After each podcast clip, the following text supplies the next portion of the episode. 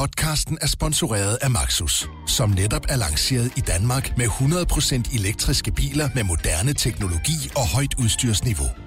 Find din forhandler på maxus-danmark.dk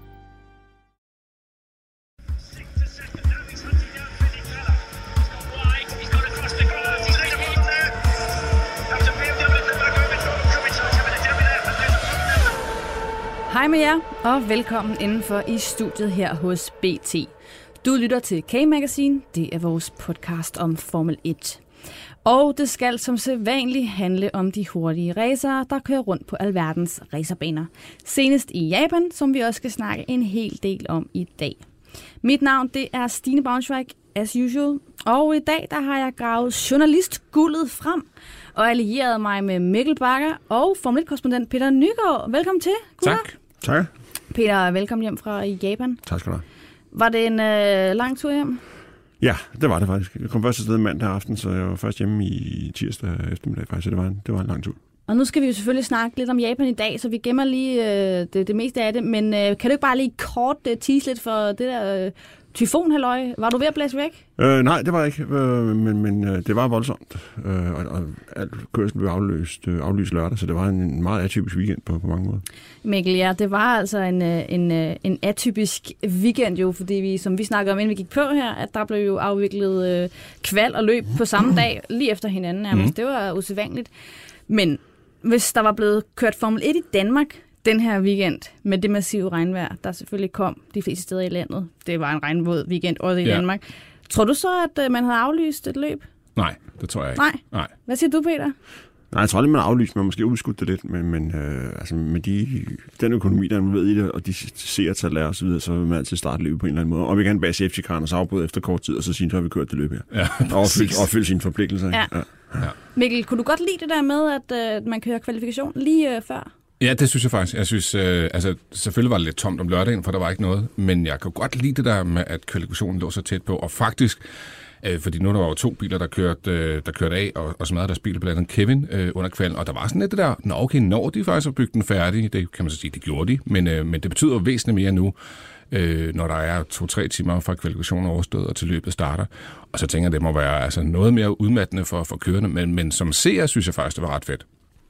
Lige om lidt, der snakker vi meget mere Japan, når vi tager hul på dagens udsendelse. Velkommen til alle jer, der lytter med. Well, now, James, they've changed the regulations concerning the airboxes and the wings, and yet you're still extremely fast. How do you do it? Big balls. Og vi lægger som nævnt ud i det japanske.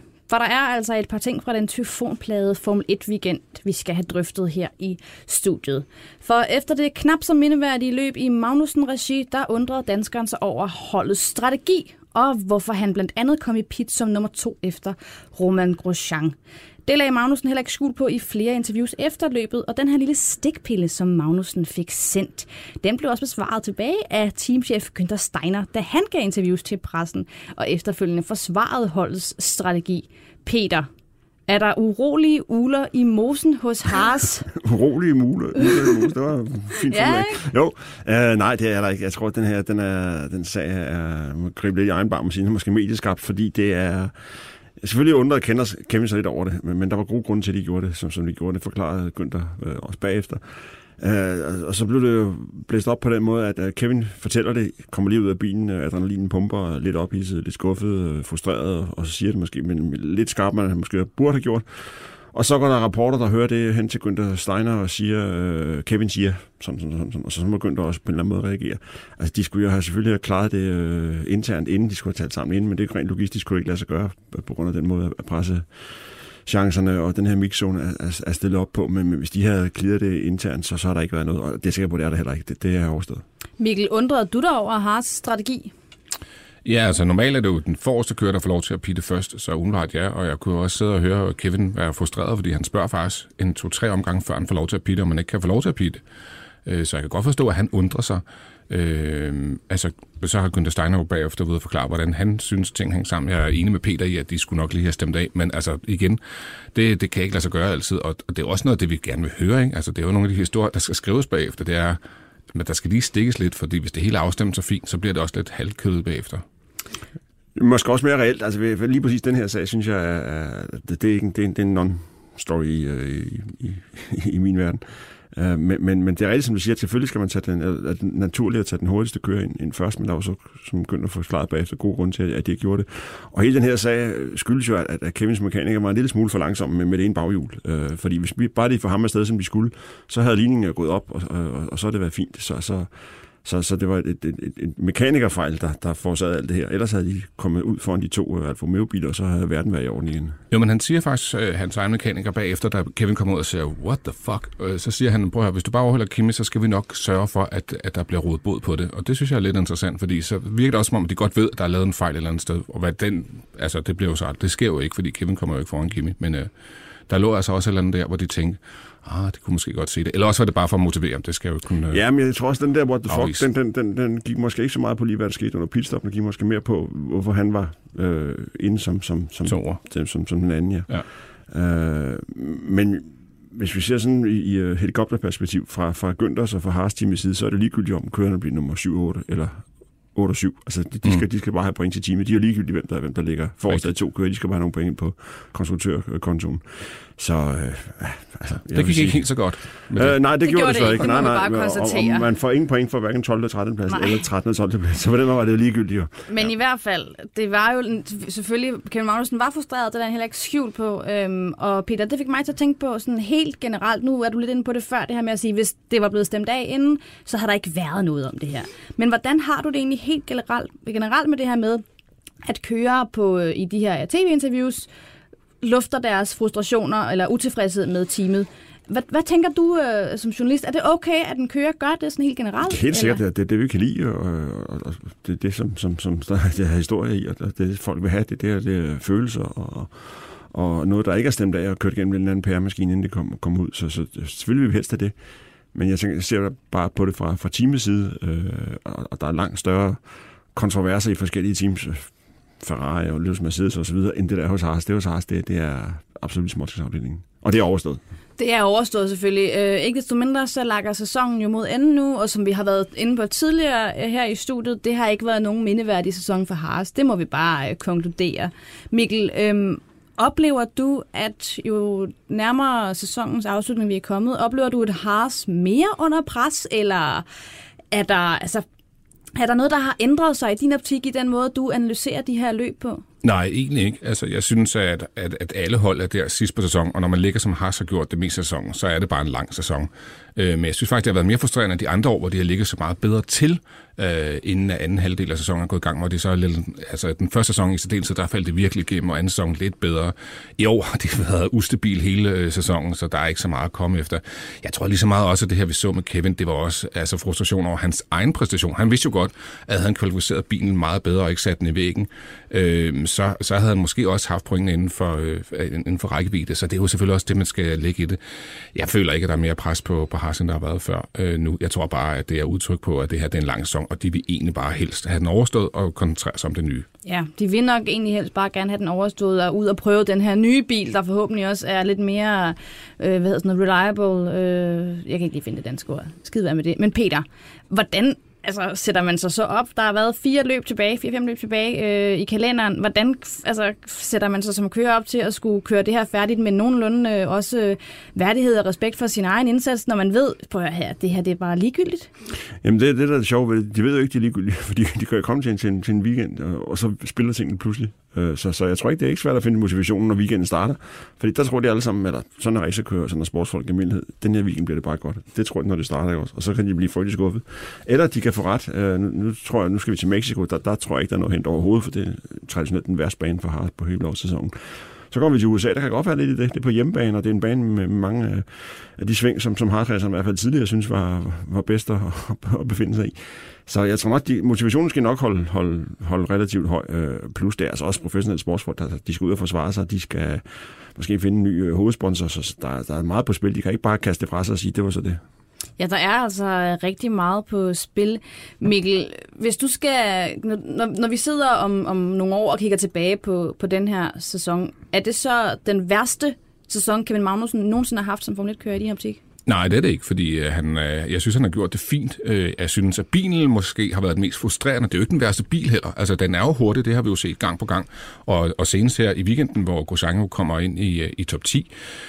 Så det er måske den mest frustrerende, men langt fra den værste.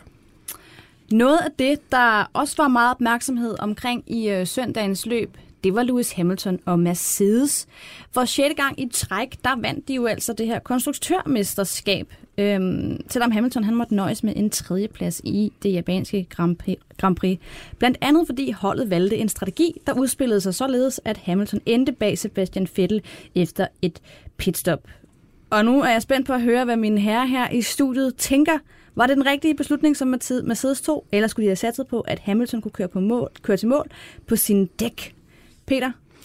Jeg synes, det var en rigtig beslutning, når man ser på VM-tabellen, øh, fordi jeg, Louis er så langt foran, så, så, så der var ikke noget, og, altså han blev et eller tre eller, eller to for den sags skyld. Det, det var relativt ligegyldigt, at han blev verdensmester altid, men det ved alle. Øh, og hvis han skulle have været kørt på mål, så havde det indgået en risiko, at, at Fettel havde kommet forbi og havde vundet løbet. Så var det bedre at spille det sikre kort, for de kunne være rimelig sikre på, at Bottas vandt, hvis de kørte efter den strategi, de havde lagt på forhånd. Så jeg synes, det var rigtigt, og Bottas fortjener også at vinde, og, og de vandt konstruktør i VM. Og, og så er Louis bare et udfjæs. Øh, det har han ingen grund til, fordi altså, de, de der Mercedes-strategier, de er 9 gange ud af 10, så går de hans vej.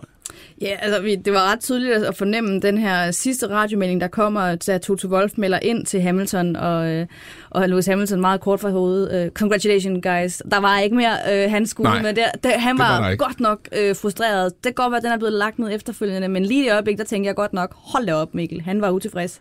Ja, og, og, og jeg vil give Peter ret. Han er jo tudefjes. Og, og, og igen, ikke? altså Bottas, det var så fortjent, han fik den sejr. Han tager starten perfekt. Han har været meget bedre end Lewis Hamilton hele weekenden. Så selvfølgelig skal han ikke offres endnu en gang, for at Lewis Hamilton kan stå øverst på det pot. Jeg synes, det var så fint, og jeg tror jo også, at jeg tror igen her får det talt rimelig hurtigt ned øh, med, med Hamilton. Havde de omvendt offret Bottas endnu en gang, så tror jeg altså, så, så der hvor fanden skulle han så finde motivation til noget som helst igen nogensinde. Øh, så jeg synes, det var så fint, også fra Mercedes side, at ligesom sige, ja ja, men vi er stadigvæk et hold, og vi skal også have Bottas op, øh, når han nu har gjort sig fortjent det, for det havde han virkelig. Men vidner det her så også om, hvor, hvor, altså, hvor, hvor sammentømret et hold, og hvor godt styr på det, de vil, de har med sides. Altså Toto Wolf i spidsen der, der ligesom bare bestemmer de her ting, og at Hamilton trods alt ikke er så magtfuld, at det er ham, der kan gå ind og diktere. Lidt ligesom vi har set en Fernando Alonso gøre det hos McLaren for eksempel. Ja, altså Wolf er en, en, er en stærkere chef, end en, en uh, Zach Brown har været hos McLaren, eller fik lov til at være for Alonso hos, hos McLaren. Jeg tror også, det er et udtryk for, at, at det bare har været en lang sæson for alle. Ikke? Altså, nu, nu ser vi, der er lidt uh, lille smule fnider hos, hos Haas, ikke? Og, og, og, der er fnider, masser af fnider hos Ferrari blandt kørende. Som ikke andet ja. nærmest.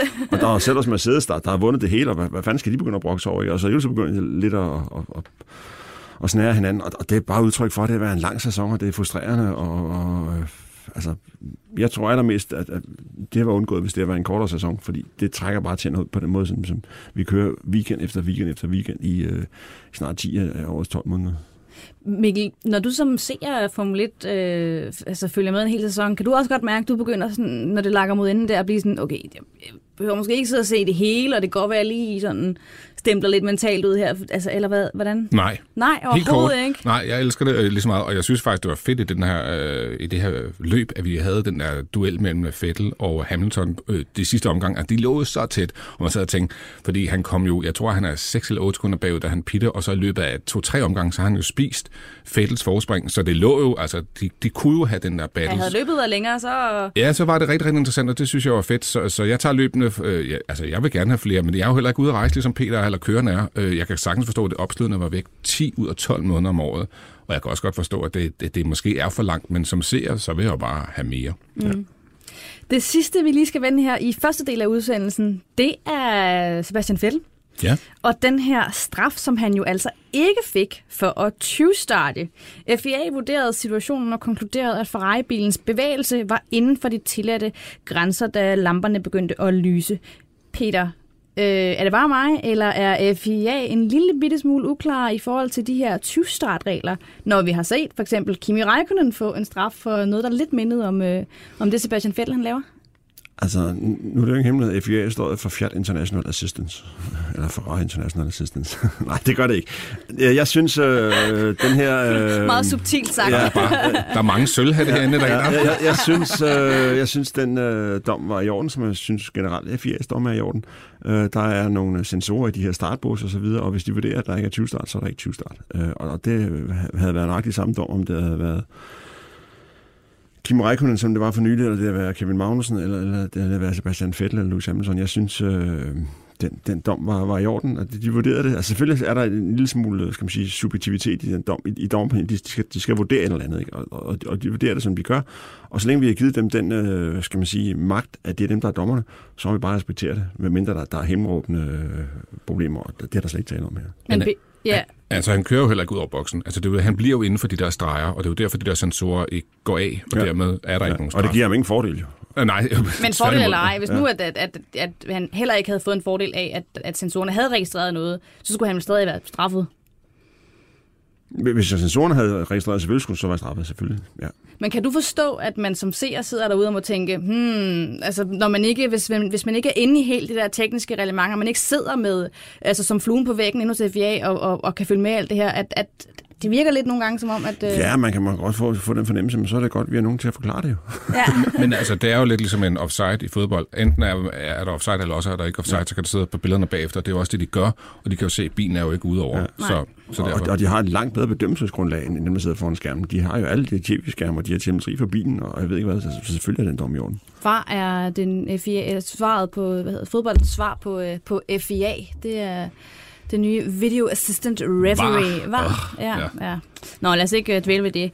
Inden vi lige hopper videre her i udsendelsen, så skal vi lige forbi øh, vores øh, Peter fra paddocken ting her. Og det er jo der, hvor du, Peter, som BT's Formel 1-korrespondent, tager også lytterne helt med ind i paddocken. Og jeg ved, at det skal handle om tyfon i Japan. Det skal handle om Hagibis. Ja. Det, det var jo en meget atypisk weekend, vi havde i Japan. Øh, Og allerede fredag formiddag fik vi at vide, at den her tyfon Hagibis øh, vil ramme det centrale Japan dagen efter, og så har de aflyst al kørsel på Suzuka. Faktisk fik vi et direkte forbud at vise os omkring banen om lørdagen. Så det blev til en meget lang dag på et meget lille hotelværelse. De fleste Formel 1-journalister, de har Japan indlogeret på øh, Comfort Inn i Shiroko. Og det har i mange år fungeret som arrangørernes øh, mediehotel, og og det gør, hvad det skal. Det giver en seng at sove i, kun 5-6 km fra Suzuka-banen. Selvom navnet Comfort Inn lyder sådan lidt smule lummert, så er det altså ikke de her love hotels, hvor værelserne udlejes på timebasis til unge par, der gerne vil have lidt privatliv. Det, det er et rigtigt hotel, øh, men sådan lidt bonsai-agtigt. Alting er lidt mindre- end, end, end det burde være. Værelserne er i hvert fald ekstremt små. Det er faktisk så små, så jeg fundet ud af, at man kan ligge i sengen, og så kan man samtidig røre tre af de fire vægge samtidig. Øj, du har givet dig. Nej, du skulle faktisk, ikke øh, være sat atletisk på det. Øh, værelserne er så små, som ikke på samme tid kan have sin kuffert åben og lukke døren til toilettet. Øh, der er der forresten ikke sparet på noget ude på toilettet. Det er, som mange andre steder i Japan, sådan en nærmest en avanceret helvedesmaskine med varme i brættet og forskyld og efterskyld og lufttørring i forskellige vindstyrker. Der skal der ikke være varme i brættet. Nej, det Det kan jeg love dig for, der er i Japan. Det, et toilet i Japan, i hvert fald på Comfort Inn, det er så avanceret, at, at toiletmanualen, den er betydeligt tykkere end roomservice-menuen. Men det var altså på Comfort Inn, øh, vi måtte tilbringe lørdagen. Øh, Og den massive regn gjorde det uaktuelt at gå udenfor, og- den lille reception, den blev for morgenstunden omdannet til et- radiostudie, hvor man kan- skulle være musestille, fordi BBC via deres netradio rapporterede nyt om Formel 1-tyfonen. Og for ingen skal tage fejl det her, så Hagibis var altså en alvorlig sag. Øh, Den angiveligt kraftigste tyfon, der ramte Japan i mere end 50 år. Og da vi mandag aften rejste fra Osaka, kunne vi den lokale engelsksprogede avis læse, at 23 var blevet dræbt, og 16 stadig var savnet, så det var altså øh, tragisk på mange måder. Øh, på værelset på Comfort Inn, der kunne man følge øh, Hagibis haven på den lokale værkanal, og det blev ret hurtigt klart, at den drejede nordpå, inden øh, den for alvor ramte Shiroko og Suzuka. Og allerede lørdag aften kunne vi faktisk våge os hen til den nærliggende 7-Eleven for at proviantere. Men der var de fleste hylder allerede gabende tomme, fordi mange lokale havde hamstret forråd til, til flere dage. Det regnede stadig, da jeg gik i seng øh, lørdag aften. Men da jeg syv timer senere slog gardinet fra, fra vinduet, så skinnede solen fra en skyfri himmel. Og sådan er det altid, fortalte en af mine japanske kollegaer mig. Efter en tyfon kommer der bare det bedste vejr, og så kunne vi tage mediebussen ud til en varm og solrig dag på Suzuka-banen. Racing, competing is in my blood. Vi bliver lige i Japan her i udsendelsens anden blok, for der er stadig masser at tage fat på. Løbet i Japan det fik nemlig også noget af et efterspil for særligt to af holdene, nemlig Renault og Racing Point. Racing Point de nedlagde nemlig protest mod Renault på grund af mistanke om nogle ulovligheder ved Renault-bilernes bremsesystemer og bremsebalance. Og det fik FIA til at beslaglægge udvalgte bildele herunder ret og computere fra motorerne fra de to Renault-biler til nærmere undersøgelse. Peter, jeg sad øh, på arbejde og skulle øh, skrive historien om det her, da det kom frem, at, øh, at der var blevet nedlagt proces. Godt, det var dig. Og jeg var, jeg sad godt nok og undrede mig, hvad, altså, hvad, hvad søren er op og ned i den her sag, og det kan jeg forstå, det gør du også. Ja, det er en, det er en mystisk sag på, på mange planer, men, men dybest set så handler det om, at, at øh, altså en racerbil, der skal man, for at få det optimalt ud af den, skal man ændre bremsebalancen. Hvor meget bremse man skal på forhjulene, hvor meget man skal på baghjulene. Og det ændrer sig i løbet af, af, af løbet, når du starter med, med fuld tank, så, så skal du have en bremsbalance på en vis måde, og efterhånden, som du brænder benzin af, så skal du øh, justere den. Øh, og det kan køren gøre fra, fra bilen øh, på rettet, og, og det må kun køren gøre. Det må ikke ske udefra. Altså, der står jo rigtig mange, at, for det første er det forbudt, at den slags sker automatisk, og for det andet, det er en mere teknisk del af reglementet.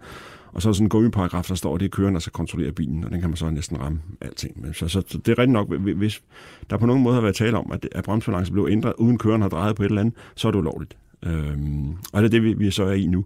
Jeg har ikke rigtig forstået det. Jeg tror ikke, der er ret mange, der, der, der er klar over, hvor, hvor tit de ændrer den her bremsbalance, det her system, øh, hvis det er, som, som de er anklaget for. Om det er noget, som, som sker sådan en, i løbet af løbet, når benzinen bliver brændt af, eller som jeg hører flere og flere snakke om, det sker faktisk sving for sving. Øh, ud fra GPS-data, så, kan, så er der en bremsbalance, der er optimal på en vis måde, øh, måske 40-60 i det hurtige sving, og så sådan øh, måske i et langsomt sving øh, op til en hårdnål, så er det måske bedre at gøre det 20-80 eller omvendt. Altså, øh, og hvis man, ud fra det, så er det jo et dybt øh, avanceret og, og meget ulovligt system, hvis, hvis det er, som, som, øh, som de er anklaget for. At nogen i garagen har siddet og... Ja, eller forprogrammeret fra starten af. De, de har kørt nogle træningsrunder og set, sådan er Suzuka-banen, her er GPS-data, og så har de sat, siddet en ingeniør øh, fredag aften og, og sat ind, at her skal bremsbalancen i det her sving, øh, skal den være sådan, og i det her sving skal den være sådan, og i det her skal den være sådan. Og så bliver det ændret undervejs, og så har du selvfølgelig en bil, der er nemmere at køre, øh, og, og, og, og køreren har mindre at tænke på, for der er rigeligt at tænke på i forvejen med, med hybridsystemer, så de skal sidde og justere på, så han, man skal ikke sidde og, og filme med bremsbalancen også. Det er selvfølgelig en fordel. Det, som jeg synes, der måske er allermest interessant, det er, øh, hvordan i alverden har Racing Point fået kendskab til det her. Ikke? Lige præcis. Øh, fordi det er jo ikke bare noget, de har sagt til fire. Vi, vi tror, der er et eller andet med, med Renault Gilly på den. De har indleveret en, en, en rapport på 12 sider, tæt skrevet sider, hvor de mere eller mindre, at man går ud fra i detaljer beskriver det her system. Øh, og, og det synes jeg er interessant. Øh, det, det tyder jo meget på, at der er en eller anden øh, frustreret Renault-medarbejder, der enten har fået nyt job hos Racing Point, eller har fået... Eller gerne vil have det. Ja. Ja. det, det, det, det, er i hvert fald, som du siger, det, det, altså, det er jo meget alvorligt sag, det her, fordi ja. øhm, de her bildele er jo som, som nævnt blevet beslaglagt, og Renault har, har indleveret den her lange rapport som deres forsvar for, hvorfor de ikke skulle have gjort noget ulovligt. Øhm, og det virker nemlig meget mystisk, fordi jeg sad sådan noget over, hvordan fanden opdager man sådan noget her? Mikkel, hvad sad du og tænkte, da du øh, opdagede det her, eller fandt ud af det her? Jamen, altså lidt det samme. Hvordan et har de opdaget det, og to, øh, hvordan er, har det kunnet gå så meget detaljer? Øh, det er jo heller ikke særlig øh, altså veldokumenteret, hvordan de har det. Øh, og, men, og det synes jeg måske er egentlig er det mest interessante. Selvfølgelig er det også interessant, om Renault har snydt eller ej, men, men det der med, at de, de har så mange detaljer, det synes jeg er super mærkeligt. Ja. Øh, og de kommer så hurtigt, ikke? Altså, så det er jo ikke bare sådan noget med, at de lige har kigget ned i, øh, i Park Fermé og kigget ned i bilen og tænkt, hmm, det skriver ja. vi lige om. Hvad er det for en knap? Det? Ja, præcis. Men det er jo noget, vi ser det her en gang imellem, at der bliver nedlagt protester fra, fra et hold mod et andet. Det har vi også set Haas været involveret i, blandt andet. Ja, det var dem, der anklagede Det Racing var- Point, ikke? Ja, var det ikke? Jo, var det, eller var Jo, det? alt, alt det her, det understreger bare, hvor tæt den kamp med midterfelt er. Ja. Altså, alle, Ja. alle knep gælder, fordi øh, Haas har også stadigvæk den her sag mod, mod Racing Point øh, omkring øh, deres øh, Øh, tv-penge, og den del, de fik, da de skiftede navn fra Force India til Racing Point. Så der er hele tiden en masse fnider her, for det handler jo om rigtig mange millioner. Øh. Men det, er netop, det var netop det, jeg, jeg, jeg, jeg tænkte, vi også jeg skulle for, forsøge at få dig til at svare på i dag. Altså det her med at nedlægge protester, når det er så tæt, og det kan handle om, om bitte små fordele, du kan vinde ved for eksempel at nedlægge en protest, som du så vinder som hold. Altså er det simpelthen bare en del af, af spillet og gamet og strategien for holdene? Ja, altså så meget, alle, alle knep gælder, så du, du kan godt sige, at det, det, det, er en, det er en del af sporten, men, men det er også en, en hyre kompleks, meget teknologisk sport, så selvfølgelig skal, skal reglerne overholdes, og, og det, nu snakker vi fodbold før, det er lidt nemmere at, at vurdere en, en fodboldkamp, end, end det er at vurdere alle de komponenter, der er i en racerbil. Så, så nogle gange så er der behov for at få skal vi sige, klargjort, er det her lovligt eller er det ikke lovligt, fordi alting i 1 bevæger sig i de gråzoner helt ude på kanten af reglementet. Øh, og nogle gange så er der også nogen, der, der går lige et skridt for meget, øh, og, og det bliver meget interessant, hvad der, siger, hvad der kommer ud af det her. Faktisk så, så var det jo Tom Christensen og kompagni, der skulle have bedømt sagen jo, men, men de var hurtigt til at sige, at det er nok lige en tand for, For, og indkaldte teknisk assistance. Ja, for, for, for, for, det første for en tand for teknisk, men måske også en, en tand for kontroversielt at begynde at pille væk også. Og derfor blev det sendt uh, til, til FIA, hvor de har så fået uh, alt software for, for bilerne og, og rettet og så videre. Og, og lige præcis øh, det her team, altså Renault har haft, det, det, vi kalder det jo Team Enstone på mange måder, fordi det, det er det team, der ligger i Enstone, som før hed Benetton, og som før hed øh, Lotus, og har haft mange navne. Og helt tilbage, øh, da Schumacher kørte for teamet, der havde de også en, en kontrovers med noget, noget software, som, øh, som ikke var som skulle være med noget, det hedder traction control, altså hjulspindskontrol. Og der var det lavet så snedigt, så, så når Schumacher kom i park for så skulle han lave en hel masse sekvenser med at give gas tre gange, og, og dreje den ene vej på rettet, og den anden vej på rettet, og en masse forskellige ting, og så slettede hele softwaresystemet sig selv. Så, så, så der, er, der er, eller helt, altså den software, der var, der var ulovlig. Ikke? Så der er så mange ting i det her, som, som virkelig øh, skal, der skal belyses, og, og som kan komme til at tage lang tid. Mikkel, jeg ved ikke helt præcis, om der er præcedens for den her sag i forhold til noget, der, der minder meget om det, vi har set her. Men hvis nu det viser sig, at Renault de har, de har snydt og fordraget og gået imod reglementet, hvad synes du så øh, vil være en passende straf? Det kommer ind på, hvor længe det har stået på. Kan man sige, har det stået på hele sæsonen, så kan man jo i princippet bare sige, at så har I overtrådt reglementet, så ryger alle jeres øh, point, i hvert fald som, øh, som hold. Øh, det har jeg ikke noget problem med. Det er også øh, sket før. Øh, altså, snyder du, så skal du også straffes. Det er min helt klare... Altså, fordi ellers er der jo ingen grund til at have regler. Så kan du lige så godt bare sige, whatever, gør hvad I vil. Øh, men har man regler, og man overtræder dem klart for at få en eller anden fordel, og i øvrigt prøve at gøre alt for at sløre det, så synes jeg, det er fint, at det bliver opdaget, og det bliver straffet. Men Peter, er vi potentielt der, hvor hvis det viser sig at være så alvorligt, som det er en lille, altså lidt lugt af øh, i nogle af scenerne, kan vi så være ude i nogle, altså en form for karantæne eller, eller et eller andet? Ja, i princippet, men jeg synes, at vi skal lige slå fast, at, at der er ikke nogen beviser på noget som helst endnu. Altså, nej. man er jo skyldig indtil man er det modsatte af bevis, ikke? Og, og det synes jeg er vigtigt at holde fast i. Øh, og så, så er det rigtigt, som, som Mikkel siger, der, der kan være meget alvorlige straffe, der udelukkelse og altså bagud, smidt ud af hele VM for i år. Øh, hvis man kan bevise det at være brugt hele året, hvis det kun er bevist, at det kan brugt i Japan, så skal de selvfølgelig miste resultatet der, som faktisk var en, en 6. og en 10. plads til, til Renault. Øh, der kan også være, hvis det er meget, øh, altså der bliver afsløret alvorlige brister i, i, i Renaults tekniske skal man sige, moral, så kan der også være øh, karantæne forud, så de bliver udelukket fra, fra nogle løb. Øh, så så der, der er mange ting i spil her, men, men jeg synes, det er vigtigt at slå fast, der er ikke noget bevist endnu. Det, det er kun en anklage, der er kommet fra, fra Racing Point. Og den her sag, den kører altså som sagt endnu. Der er ikke noget, der er blevet øh, fastslået eller fremlagt i forhold til, hvordan den her sag den skal ende. Så som sagt, vi sidder kun her og, og gisner om, øh, om diverse, men ikke desto mindre en interessant sag i, i det her regi, og ikke noget, jeg har stiftet bekendtskab med tidligere.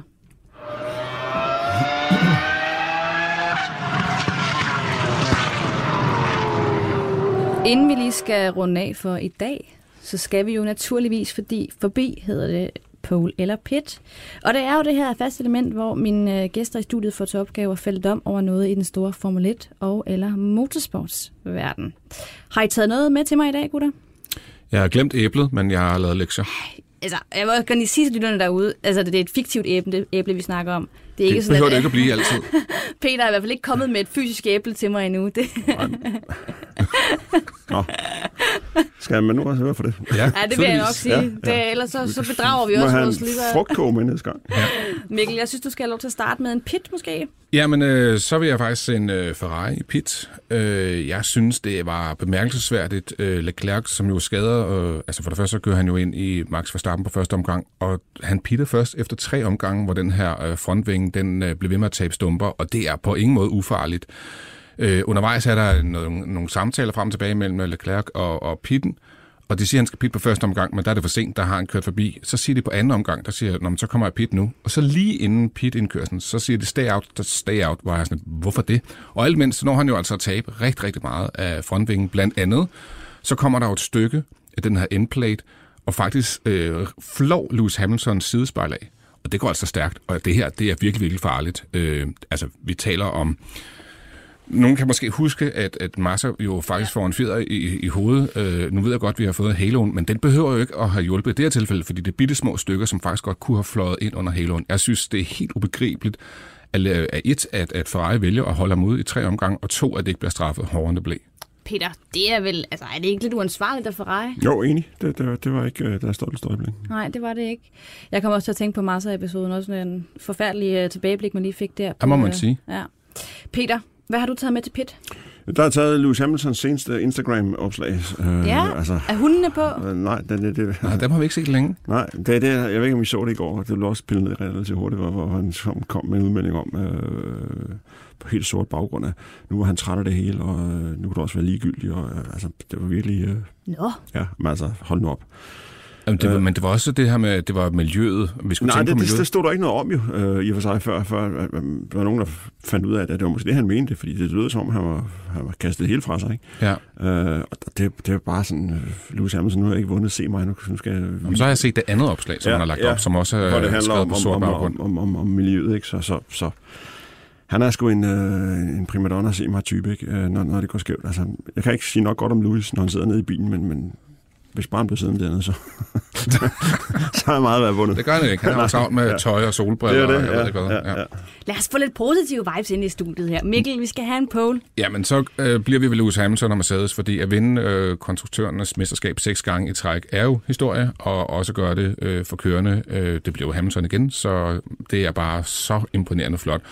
Øh, og specielt også fordi de her de to sidste sæsoner slet ikke har været så suveræne. Altså Ferrari har været langt bedre, men de har bare formået at få maksimum om point stort set hver weekend ud af det, og har bare været et bedre og bedre hold. Øh, jeg var måske mest imponeret af Hamiltons sidste sæson, øh, men altså Mercedes seks gange, det, det kan ikke gøres bedre. Jeg er meget, meget fornemt. Der må vi bare lige, øh, ja, vip, øh, kip, kip med... Klap med den røde Nikolaus. Ja. Peter, vil du ikke have lov til at runde af på en positiv Jo, øh, der er det altid på, at vi skal til øh, Formel 1 i Miami i øh, 21, øh, omkring Hard Rock Stadium, og vi er lave en, en, en bane. De ville jo køre i downtown, men det, det blev så vist sig umuligt, men nu kører de på, på en ny bane, der blev lagt ud omkring øh, Hard Rock Stadium, og det, det glæder jeg mig til. Jeg kan godt lide at, at se Formel 1 i USA. De, vi trænger også til at indtage det amerikanske marked mere, end, end vi har gjort. Og jeg snakker altid om, at Formel 1-sæsonen er alt for lang, og det synes jeg stadigvæk, men, men jeg synes, det er godt, at vi kommer til Miami, og så smider nogle en masse andre de her skræmmeløb ud. Og dermed, de her, så er vi altså ved vejs ende i denne udgave af K-Magazine. Husk, at du kan finde vores podcast på bt.dk, eller der, hvor du nu engang lytter til din podcast. Tilbage, der er der bare at sige uh, Mikkel Bakker, Peter Nygaard, tak fordi I var med, og til jer derude, vi høres.